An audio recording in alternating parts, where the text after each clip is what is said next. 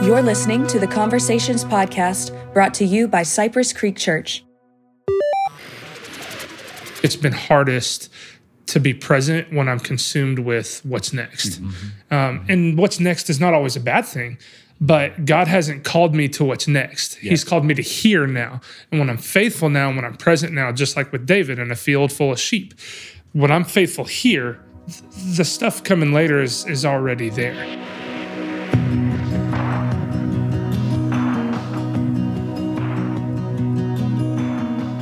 Welcome to the Conversations Podcast. I'm Taylor. We are in week two of our series, Songs of Jesus, going through the book of Psalms this summer. I'm joined by two special friends. First, we have lead pastor Jose Abaroa with us. Jose, thanks for being here. Good morning, Taylor. And we have student pastor Tyler Keese in the house. Tyler, welcome back.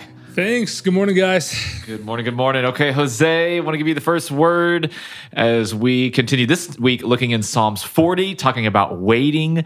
Love to hear your thoughts on why you picked this psalm first and then kind of the behind the scenes as you prepared for the message. Yes, that's a good question because there's 150 psalms, so we can pick a lot of different psalms. Two reasons why I picked a psalm. What first uh, directed me to it was it was our kids' camp verse that we uh, got from this chapter. So I read the chapter and then I saw the dichotomy, how David starts the psalm, kind of similar to uh, Psalm 139 that we talked about last week. Uh, but then he finishes the psalm with a different tone. Uh, the thing that really stood out to me again was the beginning. He says, I waited patiently for the Lord, and he turned to me and he heard my cry. So David was patient, and then God answered. He turned, and then the psalm ends by saying, um, do not delay. You are my help and my deliverer. You are my God. Do not delay. So, so he ends the psalm by waiting. And again, these psalms are teaching us how to be real before the Lord. And so David here is being real. He waited, God answered, and then he finds himself waiting again. And waiting is such a human part, part of the human experience. Mm-hmm. Spend a lot of time waiting. So I thought it'd be a good good one to dive into. Yeah, and you had kind of continuing with these three questions based on adore, admit, and aspire. So asking with each psalm, what does this psalm teach me about God? What does this psalm teach me about myself? And how does this psalm compel me to respond? So we're going to do that as we look at the uh, the chapter, the the verse, uh, Psalms 40 this week. Uh, the first one here is adore. In many ways, as I was listening to the message, it's almost broke down into three categories, like the pre- the past, the present, and the future, as far as looking at how we respond uh, and how we wait. And so this first one here is adore, as far far as God delivers. And I thought one um, kind of quote or point that I thought was really neat was uh, Jose, you mentioning we don't need to wait on anything to happen or to give God praise for what He's already done, and just looking about yeah. how God was faithful. We saw that in this psalm, as far as David looking back at just praising God for for how uh, He's come through and delivered him, even amidst time of stress and waiting and and a lot of turmoil that he was in. So, question for both of y'all: when it comes to waiting and when it comes to remembering, what does that practically look like for y'all? as far as do you go back to just personal testimonies? How have you seen God use your past and ways to help you just when even reminding yourself uh, of God's faithfulness? yeah, I forget what God does and how he comes through. So I tend to only look forward to what is to come, what I'm waiting for God to do. Um, and, and it's a very narrow mindset when, when, when I choose to live that way because not only am I disregarding all the things that He has done, um, but I'm also limiting God to moving in one way. And uh, so for me, this one was a this one was a big one, and I love how David does go into um, this couple couple verses. The the verse from the from the camp from kids camp was, let me pull it up here. Many, Lord, my God, are the wonders you have done, the things you planned for us. So God's done so many amazing, wonderful things in, in my life. And so remembering those, we just caught up with some friends um, this weekend that we're just visiting, and they reminded me of, of some things that we both did with our church in Washington, D.C. That's where we, we met.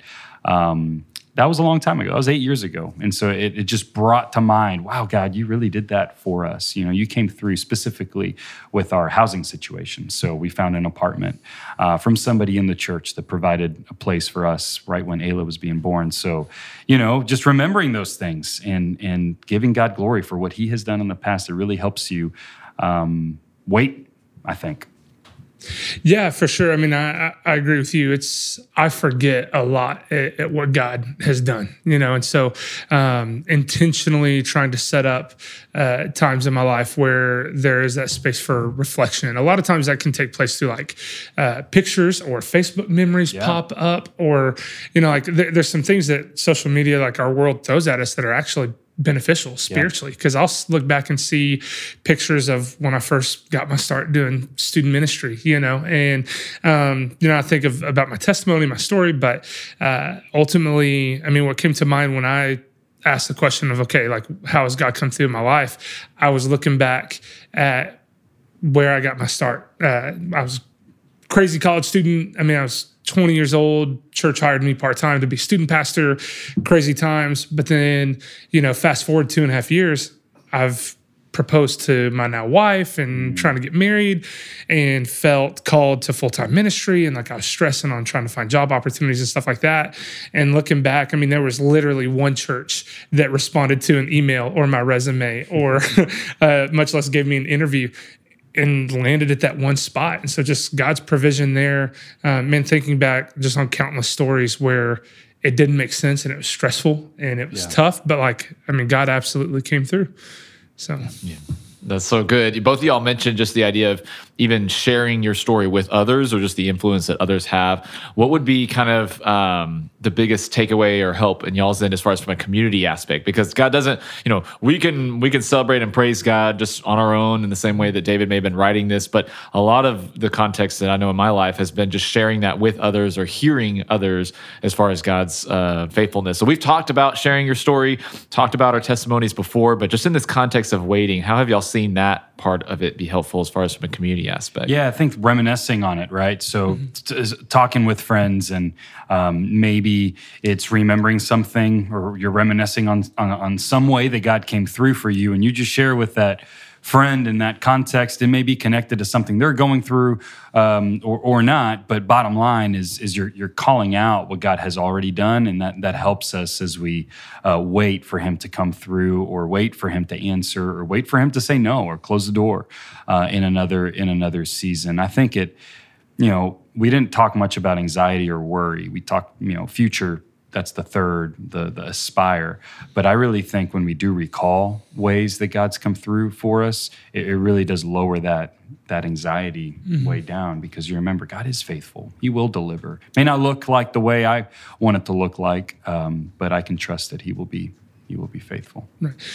And also, I mean, to for me like very simply is when when you share the stories of what God has done it's a blessing to the community around you yeah. receiving it that may need that like an example of hope where hey God has genuinely come through but then it's also for me it's a it's a beautiful intentional way to continue remembering. Because as you share, you remember what God has done. And sometimes me sharing an experience or a story will trigger three or four others. Yeah. And so my spirit and my heart is filled with joy that we're able to to give other people and, yeah, to share that hope. It's I think where, where story topping is appropriate.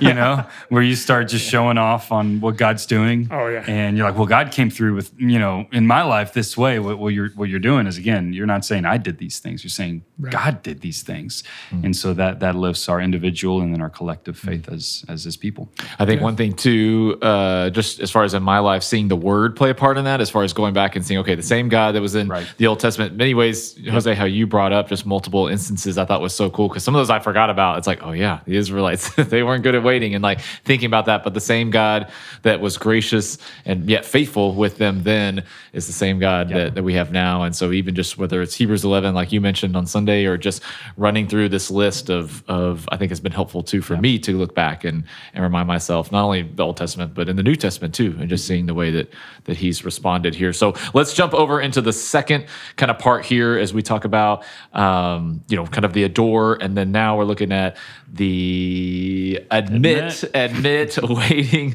You had admit waiting is taxing, and then the question here is, how is God asking me to obey Him right now? And so, one of the questions here, you, you talked about complaining. I thought that was kind of the wingman of mm-hmm. uh, just how it's it's contagious, and complaining is so so easy. Why do y'all think it's so easy? And then again, just getting practical here, what does it look like? How do y'all both keep that in check as far as because there's always, in my opinion, always things to complain about, always uh, something to to uh, wish was you know different, faster, all that kind of stuff. So so what have been maybe some practical ways that y'all kind of keep that in check, or even just notice when you're beginning to complain and, and a lot more than you should.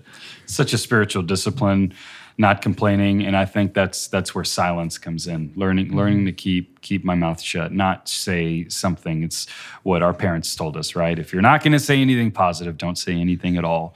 And I think it it, it is true here. Um, instead of complain, we really can withhold that word and then ask God, what what what what can I do right now? I'm, I'm waiting for for you know maybe a job to come through, or I'm waiting for um, my next phase in in a relationship, or I'm waiting for restoration. Whatever that may look like, uh, God is still asking us to be obedient to Him. And if we busy ourselves focusing on the Lord, then that helps us from comparing ourselves to others and or, or feeling like the victim and, and then and then complaining it's such a natural and easy thing to do and especially it's like a we're singing with a chorus of complainers in this world right yeah. so it's like one voice starts and then before you know it there's terrible harmony it's not even harmonious uh, it's just anyway yeah, so I'm complaining uh, about the complainers right now. perfect.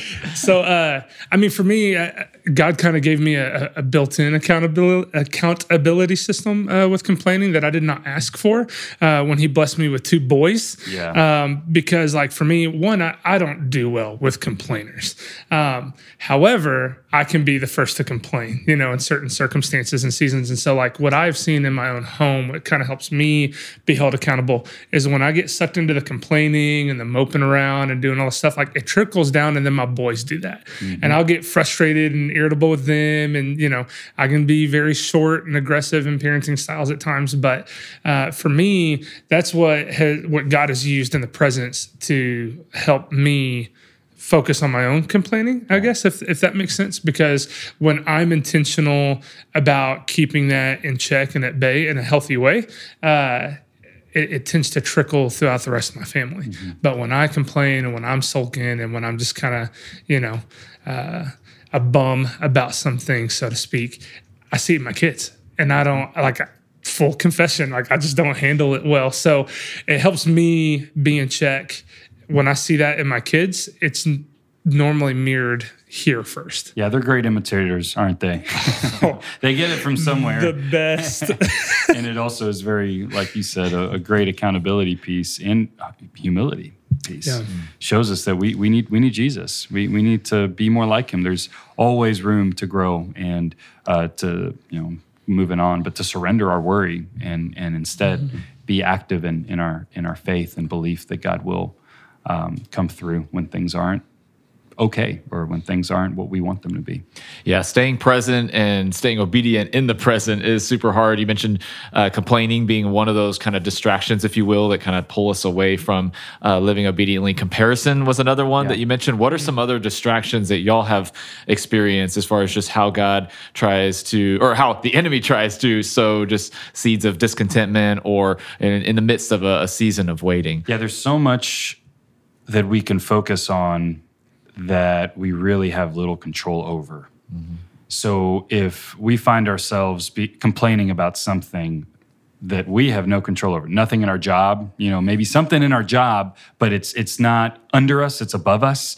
You know, if we're complaining about leadership, for example, well, go talk to that leader.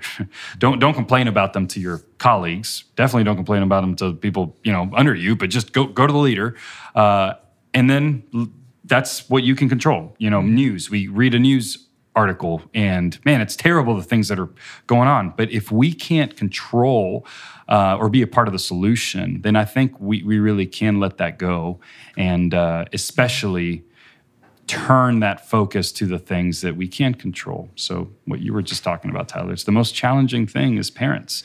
You know, focus on being present there, right there with your kids, because you can be so busy worrying about all these other things um, and complaining where you're modeling that to your kids and they're missing out on quality time with dad or, or mom. Right, hundred percent. And for me, I mean, personally, I, I, can get sucked into where the distraction isn't so much the here and now, but it's the aspirations ahead of time, and it's yeah. the the goals and the the vision. You know, whether that be you know looking forward to flag football with Noah in mm-hmm. three years, you know, or um, what I have found is that when I become fully consumed with aspirations and goals and, and what's next is I lose being present of the here and now. And so for me, you know, to little over two years ago, waiting through the whole process, going through the third person search party and landing here. I mean, that was a very lengthy experience as far as, man, like where God finally led us here to Cypress Creek mm-hmm. Church. And in that it felt like a three month window. It might have been shorter than that. I can't really remember when it started and when when it all came to fruition. But in that moment of looking at God calling and leading us here, which was crystal clear, it was very, very, very hard to be disciplined and present and yeah. like leading and shepherding where I was at the same time, yeah. like loving those students well, still being submissive to that leadership with all that was there and what, what God was doing. Um, for me, it's been hardest to be present when I'm consumed with what's next. Mm-hmm. Um, and what's next is not always a bad thing, but God hasn't called me to what's next. He's called me to here now. And when I'm faithful now, when I'm present now, just like with David in a field full of sheep, when I'm faithful here, the stuff coming later is is already there you know but i'm a i'm a very like goal driven guy both personally family mis- like ministry and and that can take away of missing what's in front of me here. Mm-hmm. And surrendering the future. That's a perfect segue to the, the third point here as far as aspire and trusting God with our future. The question here is what is one thing I can surrender to God? So I think just to your point, that's such a, a key thing. How would y'all encourage someone that, because really this comes down to trust. And so how do you encourage someone that maybe just, it doesn't feel like God's a good God if they're not getting what they want right now. Like, like why, why, why can't God just give me, you know, what I'm asking for, what I'm praying for right now? How would you encourage someone that's really wrestling with that, as far as just struggling to surrender, whether it's a, a particular person in their life, a situation in their life? How, how have you surrendered an aspect of your life to, to God? Yeah, we talked about our issue with waiting and how our culture mm-hmm. is getting faster and faster. And if we have a want, not even a need, forget about the needs. If we have a want, we can get that want on our doorstep a few hours later, a day or two later. And that's just our environment now. We're used to that. And so it's a it's a stark contrast to our relationship with God, where we are not in charge. He's in charge. We call him our Savior. He saved us, He redeemed us, He totally forgave us, and He is Lord. Mm-hmm. He's in control. He's the one in charge. So uh, I love what Tracy said at the uh, Easter in her Easter testimony when she was talking about Jesus with her son Brady. Jesus is the boss. You know, you need to make him the boss of your life. We're we're missing. We're sometimes we miss that when we get antsy and and think, why why am I not getting this? Well, that's because you're not God. Praise the Lord. Let Him be God and trust Him. And, and I would say, go back to step one and, and, start taking inventory of ways that God has come through. Maybe a coincidence that um, wasn't much of a coincidence. It was a total God moment and, and happenstance that He created and, and for you because mm-hmm. he, he loves you, He loves us, He loves me. So it's tough mm-hmm. living in this culture and then also acknowledging, all right, you are God, mm-hmm. You're in charge. Yeah, I, I, had, you know, like my, I guess my word of encouragement for somebody that would be struggling with that is would be to echo what I received when I was in college by a mentor. Um, was going through my parents' divorce, had uh, just transferred to a new college. I didn't really have any friends, um, and I was just struggling, you know, um, and, and it didn't come naturally it didn't come natural to me until it was painted black and white. But I was given the simple advice of like that God is a big God. He's a big boy. So like when it comes to our prayer life and our heart, our doubts, our struggles, be honest. You know, he he knows the number of hairs on our heads. He knows our words before we say them. Like everything in front of him is foreknew. Like God knows it all. And so if he already knows it, why not vocalize it and be honest? Not in a disrespectful um, you, you know, sacrilegious way, but there have been times where my prayer has been, God, like I know your word says that you're good. I Yeah. know that your word says you have a plan for me. I know that your word says that you love me, but I don't feel that right now. And life is hard and things are, are rough and I don't really get it. And there's freedom in that because God's goodness is that is in that because he does provide. He is the the, the ultimate provider, healer of our lives. But there's freedom when we can communicate clearly that like sometimes I don't fully feel the goodness of God. I believe 100% in my heart that He is fully good. But there's times and circumstances in life where that has not been felt.